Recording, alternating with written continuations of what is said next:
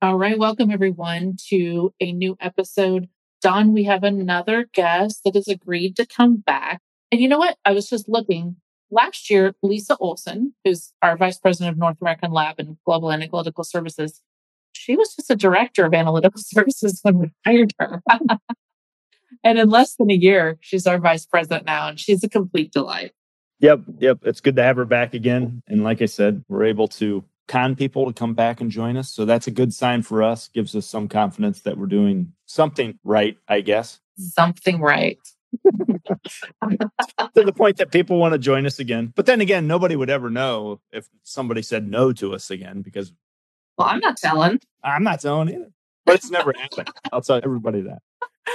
So we have a great episode today, I think. And some of you may or may not be super interested in this, but the FDA has started a pilot program for accrediting laboratories. And there's been lots of questions and confusion. So we thought it was definitely podcast worthy. So today, Lisa joins us to discuss the ASCA program from the FDA. So just a little bit about Lisa. She leads our North American Laboratory and Global Analytical Services programs as our Vice President of North American Lab and Global Analytical Services. She has lots of experience in medical device testing and strategic leadership and regulatory, and just a great wealth of knowledge and is part of our task force internally that is working to make NAMSA ASCA ready so that once we're ready to be accredited, we can be. And I think this is a really good episode, Don. Yeah, I think so. And even though we're talking about the ASCA pilot program, I mean, certainly we're going to talk about biocompatibility, obviously, as well. So, you know, exactly. kind of kind of connecting the two together and how biocompatibility relates to this, how it's covered by this, what it means, what it doesn't mean. From an FDA perspective, obviously, this is FDA specific. But yeah, I think it's a lot of good information out there on something a little bit different than what we typically talk about in terms of a lot of methods about biocompatibility and evaluation. This is kind of a little bit different spin on things from a different perspective, but still biocomp based. For sure. And so we're going to go over what the program is, a little bit about the timing, and a little bit about how it affects manufacturers. So we hope you all enjoy this episode, and we'll catch you next time. Welcome to Biocompatibility the first ever podcast focused on the biocompatibility of medical devices. NAMSA is happy to bring biocompatibility to you, where each episode features leading industry experts and their discussions on biocompatibility challenges. Be sure to visit www.namsa.com for more information and to access all podcasts and transcripts. We hope you enjoyed today's episode. Welcome, everyone, to another episode of Biocompatibility. We are entering discussion today on the fun topic of future laboratory accreditation programs. So I don't know how exciting today is, but I think it's super informative. And I think it's really important for what's going on in the industry or what's going to happen, especially when it comes to the US FDA. So we have Lisa Olson joining us again. Lisa, thanks for joining. Glad to be with you guys. We can make the topic fun. I'm positive. I'm sure we can probably make about anything fun. I've admittedly already compared it to watching paint dry. So he has. he has. I'm sure we've already offended all the quality people out there by calling yeah. it that was a statement made by me, a guy who finds ISO 10993 part one interesting. So take that with a grain of salt, right? So just depends on what trips your trigger, I guess. Anyways. I guess. So what we're talking about today is a new, I'm guessing they're calling it a, is it a guidance document they're calling it? So the US FDA has issued a pilot program, a series of documents for the accreditation scheme for conformity assessment commonly called ASCA. At least that's how I'm pronouncing it. I don't know how the FDA is pronouncing it. Maybe it's ASCA. I don't know. but so what this is is for the first time in the medical device regulation history in the US, FDA is going to accredit laboratories. That's a really interesting nuance that they, yeah. that they finally started to do that. We've seen that in other places in the world, but that the FDA is finally trying, I will underline the trying, to accredit laboratories so they can take less responsibility for all the testing. it's interesting. Yeah. So there's a couple of reasons that they're doing it. And one is to certainly help their burden, the way I understand it. So I'm going to read a little bit here. We did a blog when the draft of the pilot came out about a year ago. And NAMSA has actually been very involved since, I think, around May of 2017, maybe even a little before that. We had some mutual training events that we were doing with the FDA, and we were asked to comment on some things. Then there was an event they did in DC where they had a panel where they discussed the program. So it's been floating around out there for three years now. And final comments were due on the draft last year, right around Christmas time, because I remember we were all frantic trying to get our comments in before the holiday. And then September 25th, they came out with the actual documents to implement the pilot program for laboratories, which I think we've been waiting for and we're excited for to some extent. I guess I'll use the word excited, depending on who you're talking to. I'm excited as a marketer, right? I think the laboratory knows that there's a lot of things in here that we need to look at, address, implement.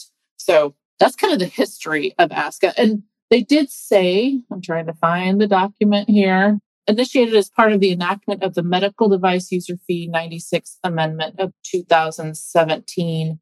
And one of the things that it'll do for the FDA is reduce kind of a burden, like you mentioned, Lisa, on review of biocompatibility testing. So it's specific to biocompatibility testing.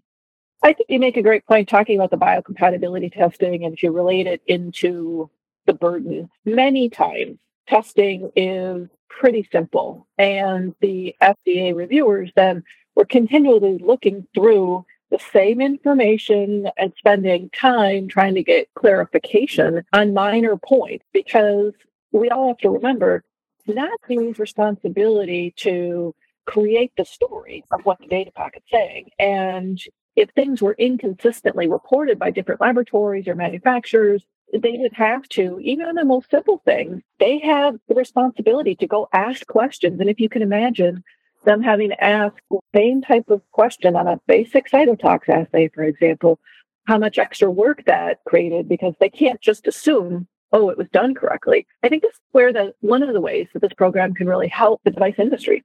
I agree. I think Don, were you gonna Don, wake up? I was just going.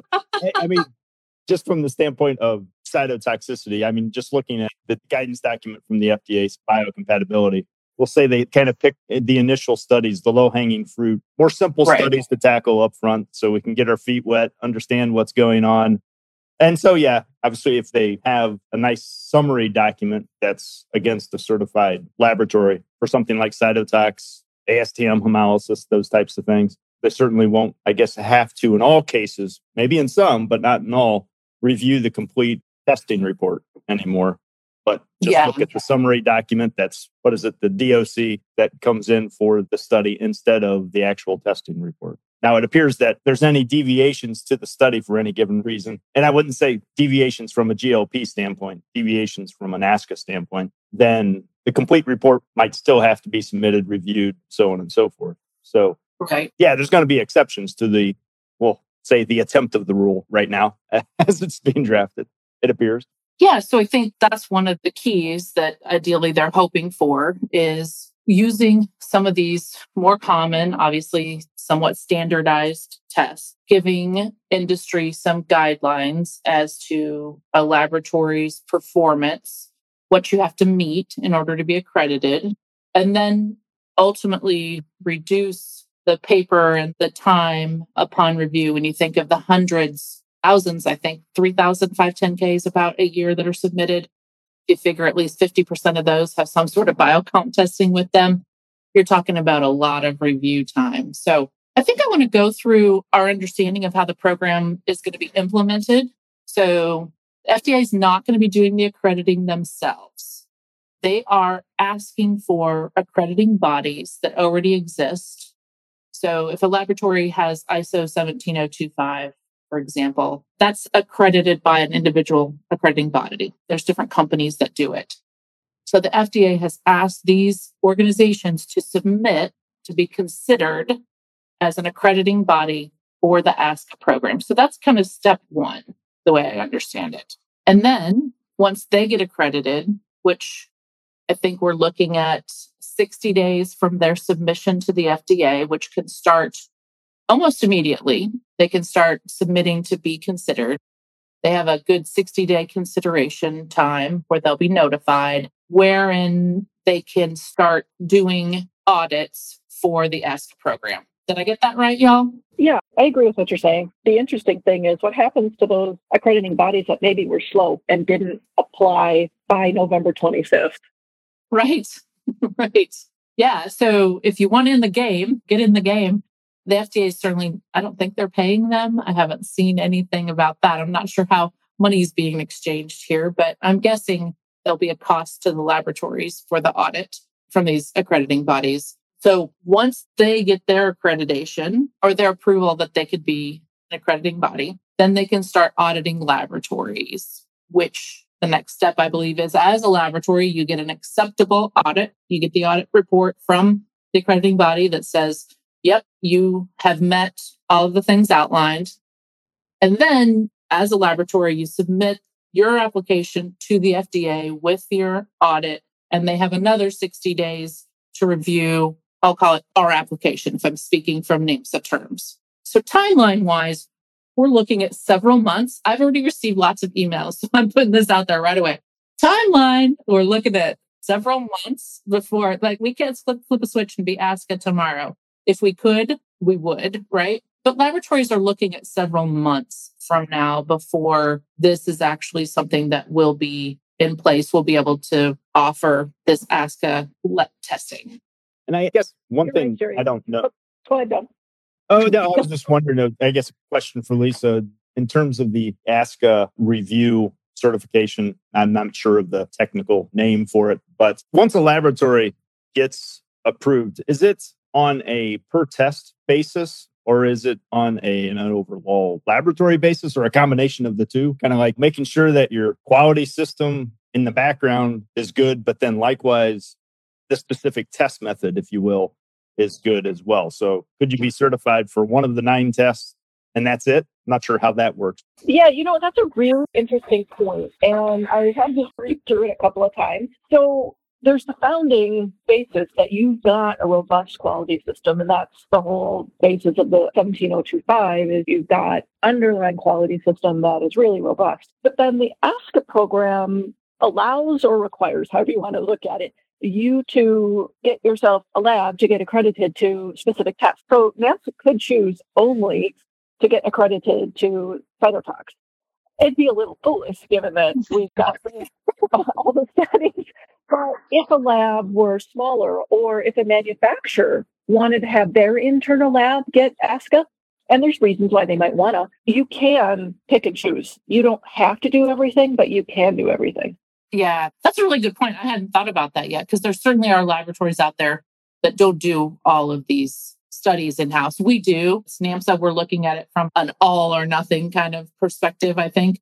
But if you only do in vitro assays in house, for example, you don't have a vivarium, you might only get the cytohemolysis complement.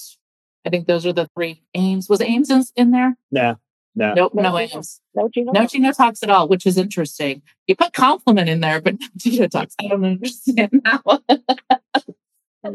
but uh. anybody that's done complement will understand our giggling or my giggling anyway. So yeah, I guess if you only do in vitro assays, that would be an option that you get accredited for those particular ones. Like I said, we're certainly looking at it as a holistic approach. That's our goal. I guess my thought, uh, what I was thinking about as Lisa and you were talking about timelines and such. So, like this accreditation process, is it a two step process then? Do you get your like 17025 quality system reviewed by the accrediting body?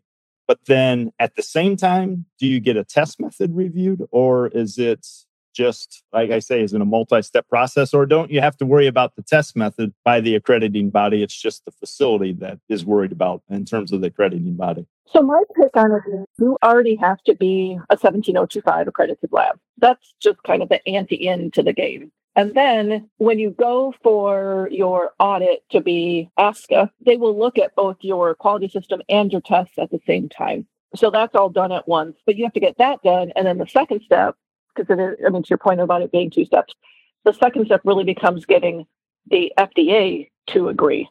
So you have to then apply to the FDA after you get your report back, your ASCA accrediting body. Yeah. And it's interesting. There's some things in the document that are certainly above and beyond what 17025 asks for, such as the amount of training that you have to have for technicians performing the assays, for study directors performing the assays. They're looking at both length of service as well as number of tests that you have led or performed. And so it's not a simple switch. And I think smaller laboratories will certainly struggle with some of those training requirements. I know it was one of the things that we made lots of comments on the draft document because we have, of course, our own training that allows us to show that people are qualified to do their jobs and this was definitely some more specific things that we're going to have to modify our training records to indicate as such. So if a study director is signing off on a program that is under the ASCA accreditation, that they meet all of the requirements of the training. It's very interesting. I'm really happy I'm not a quality person or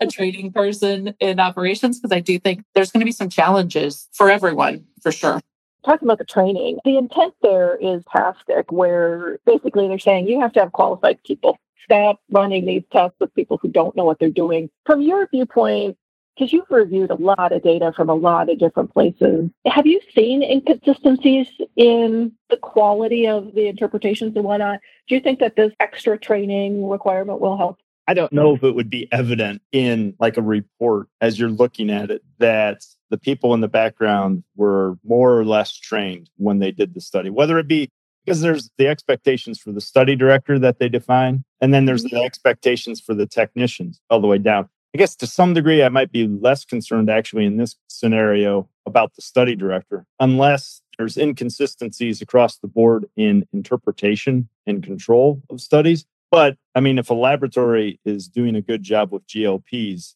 you would hope that there's a regulation that takes care of that aspect pretty well. But then, I, I mean, from a technician standpoint, something for cytotoxicity, maybe there's this looming thought in the background, especially on qualitative scoring schemes, whether laboratories are being consistent in grading a one versus a two versus a three versus a four for in vitro cyto. Likewise, when it comes to the in vivo studies, are there observations of redness and swelling? Is it consistent? And does training play into that? Maybe it's just a, a matter of gaining confidence that all these laboratories have in the background proper training as well as screening practice that you have to go through in order to actually score a GLP study that's going to be submitted to a regulator in support of the safety of a device. So I don't know how much that would trickle through all the way to the report to where you would say, uh-huh. upon comparison, this lab does a good job at training, this one doesn't, unless you actually had some requirements put in place that would maybe try to standardize that concept. Because I can imagine with all the labs out there that do in vitro cytotox, especially elution methods, I can imagine there's a just huge variety in how they say this technician can look through a microscope and accurately determine whether or not they feel there's 20% cell lysis in the plate they're looking at. I could certainly see the benefit maybe in trying to normalize that across the industry. I just don't know how much you would actually see it in data that you're looking at. Now, I will say this just looking at a lot of companies' reports when we do assessments and that sort of thing, there have been times when I've looked at the results and say, huh, that's interesting. and you wonder, it's like, really? Carte blanche, you always get scores for one for sesame oil extraction in vivo studies. Just every time, every site, every place, everywhere. And if you look at the template for intracutaneous, it's already pre-populated with ones for the control scores for vegetable oil. It's kind of interesting. But yeah, I think there are some things that kind of hint towards maybe inconsistencies in what's going on for even some of these simple studies. Because let's be honest, most of these studies that are selected, I think the nine of them that are selected, pretty basic studies that have been around forever. We routinely do gap assessments on methods. I'm doing one now that stretches back to 1992. in vitro cytotoxicity. Don't ask me why, but it is. and you find gaps, but these methods, I mean, they've minimally changed over the years.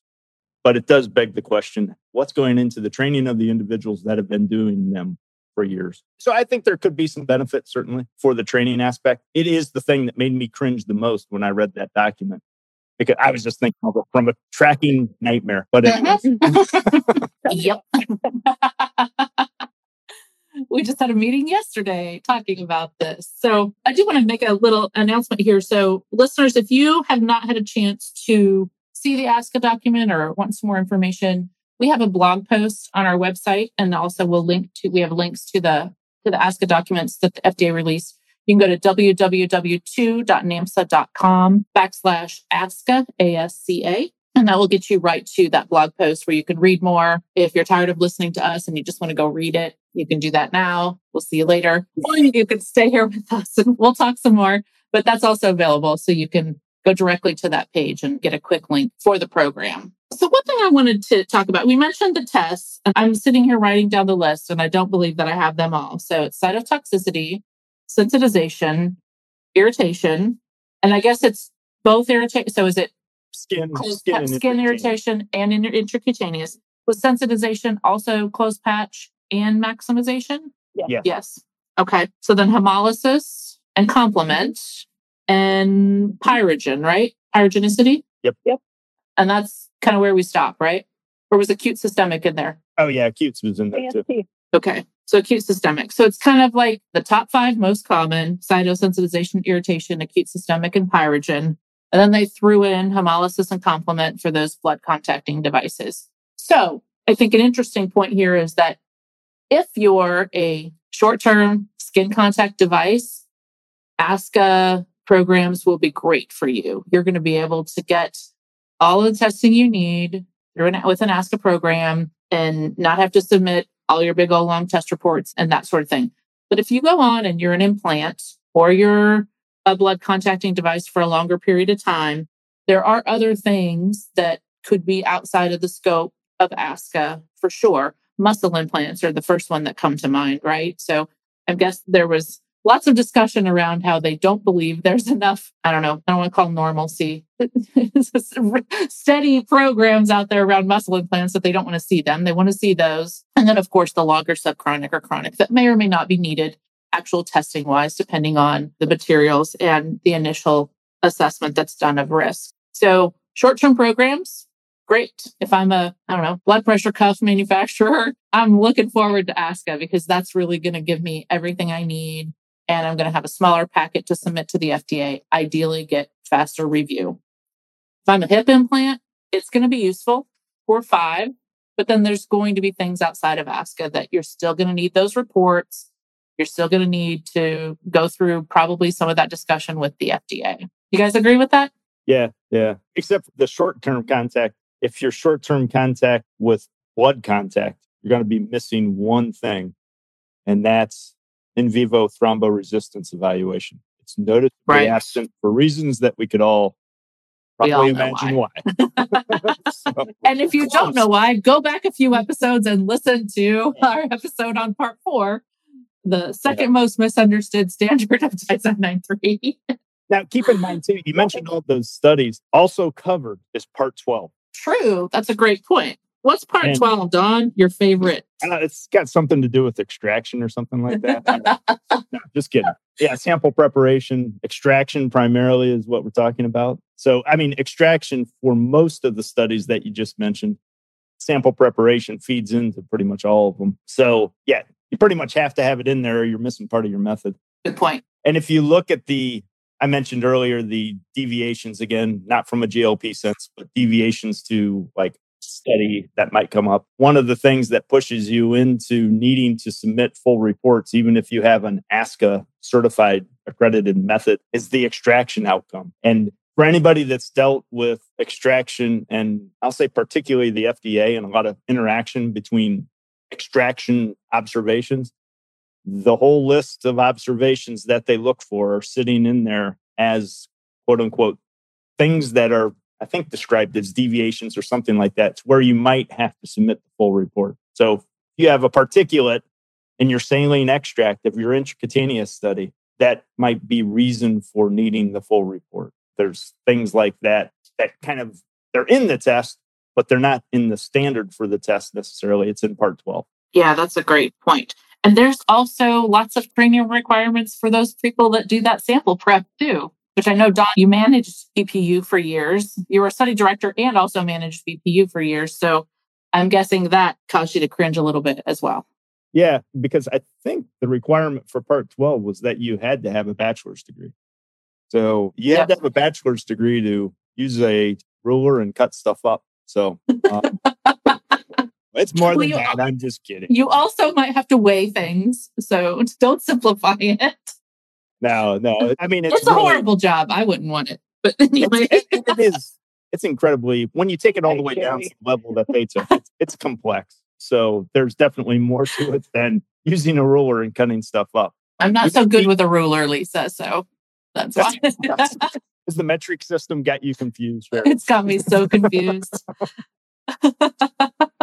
but uh, yeah, yeah th- there are requirements for that in addition to the requirements for the technicians that would be doing the other types of testing. So, yeah, granted, I'm sure it can be handled in different ways. I mean, at NAMSA, that lab is a lab of its own. I mean, it's set aside from the laboratories that actually do the testing just because of the sheer volume, the workload, and to ensure consistency across all laboratories that your sample's getting prepared correctly for multiple studies. So there's logic behind that. But yeah, there's definitely some training requirements that might certainly make some cringe in the area of biopreparation unit, BPU, whatever laboratories call it, but the place that does all the preparation. All right. So I'm going to give some dates here. I pulled up the website. So we're recording this just a few days before the FDA's webinar. So they hosted, I'm going to use past tense in the future. They hosted a webinar on October 22nd. So we're not talking about that because we're not there yet in real life for recording. But there's a open webinar on the 22nd for all stakeholders to attend. So I'm guessing there'll be a lot of good information come out of that as well. Then the accrediting body applications have to be in by November 4th, and FDA will release the list of those approved by November 25th. So ideally by November 25th, the laboratory will know who they can contact to get audited or reviewed for the ASCA recognition. There's also going to be training for those accrediting bodies. So the end of this month, October 29th and 30th, which could be today, actually, because I think that's the day we're releasing this episode. And then November 2nd and 3rd, they're going to have accrediting bodies training. So that's specific training, online training for those companies that want to be approved to accredit laboratories. And then testing laboratory applications. So after the FDA issues the initial list of ASCA accrediting bodies, so then when it's available, we can go out and find somebody, which we already have an accrediting body we use for 17025. And ideally, we'll be able to contact them and get our audit scheduled. FDA then will issue a initial list of ASCA accredited laboratories once they start to have some, right?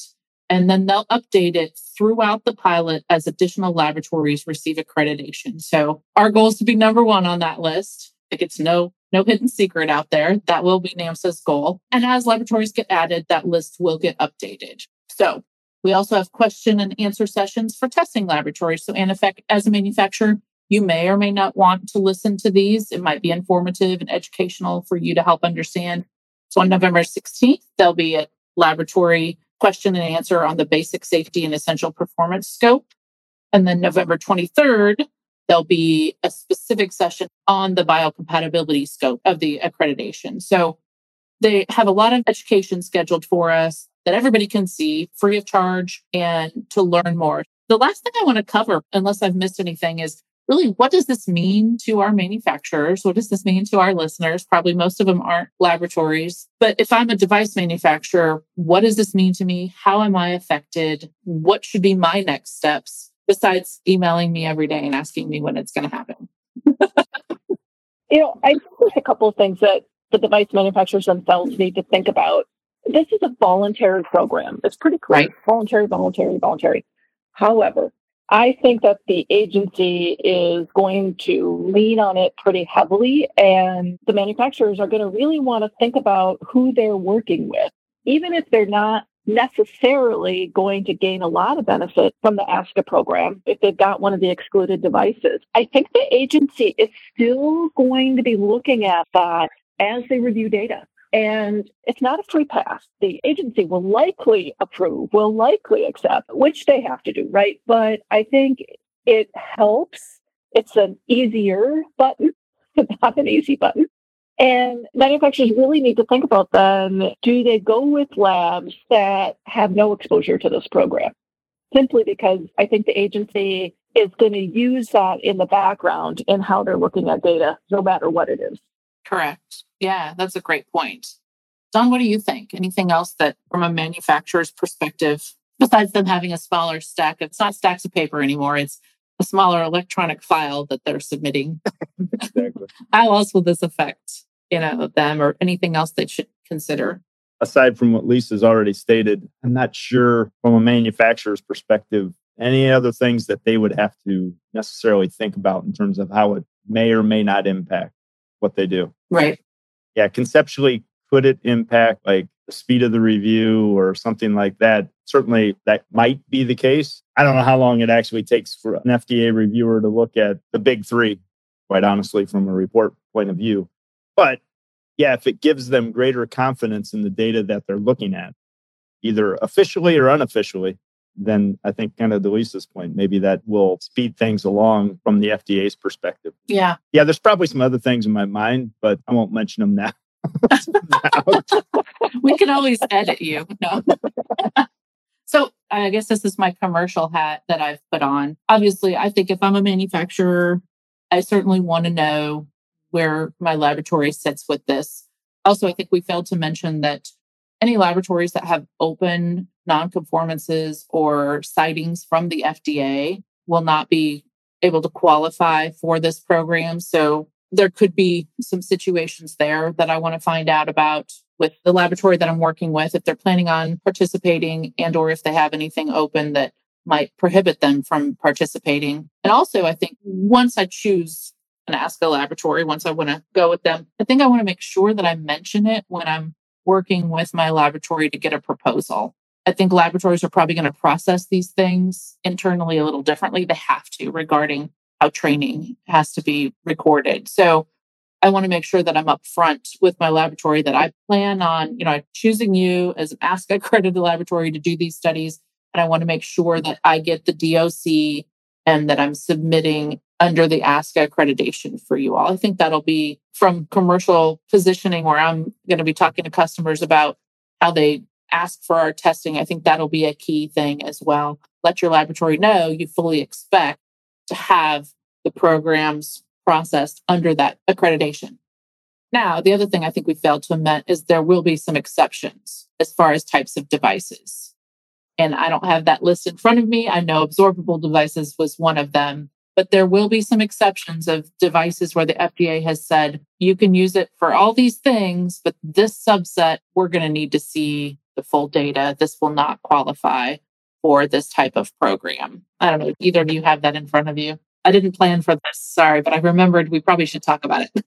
I have it. Excellent. In situ curing devices, liquids, creams, gels, hydrogels, or anything containing nanomaterials. So kind of the stuff that you would expect that because they are complex in how you treat them. You can't yeah. typically cut them up and throw them into a vial and add saline to them to get the extract. So I think it's obvious which ones are not going to fit in, but it is very clear. It, it is crystal clear in the documents. Those those don't count. Yeah, great. So if you have those, sorry. sorry, not us. It was them. it's not me, it's you. I think those are great things that we need to remember as we go along as well. Anything else we think we need to cover regarding the program? Oh, the big pink elephant in the room. No, chemical characterization testing does not qualify. Because I think we're going to get lots of questions about that. And that was clearly not part of the scope of this document. We are talking about these specific biocompatibility testing programs only. So that one is the big question I'm sure that we're going to get. And I would say that one's very, very, very far from happening at this moment with the FDA. I don't think it can. As I don't think it can either. You just can't boil down the data to a couple of points like right. you can with some of these other studies. Right. Yeah. Yeah, that would be. Yeah. yeah. That's a conundrum. Moving on. Moving on. Report issued. It's fine. Oh, sure. That looks good. 500 peaks.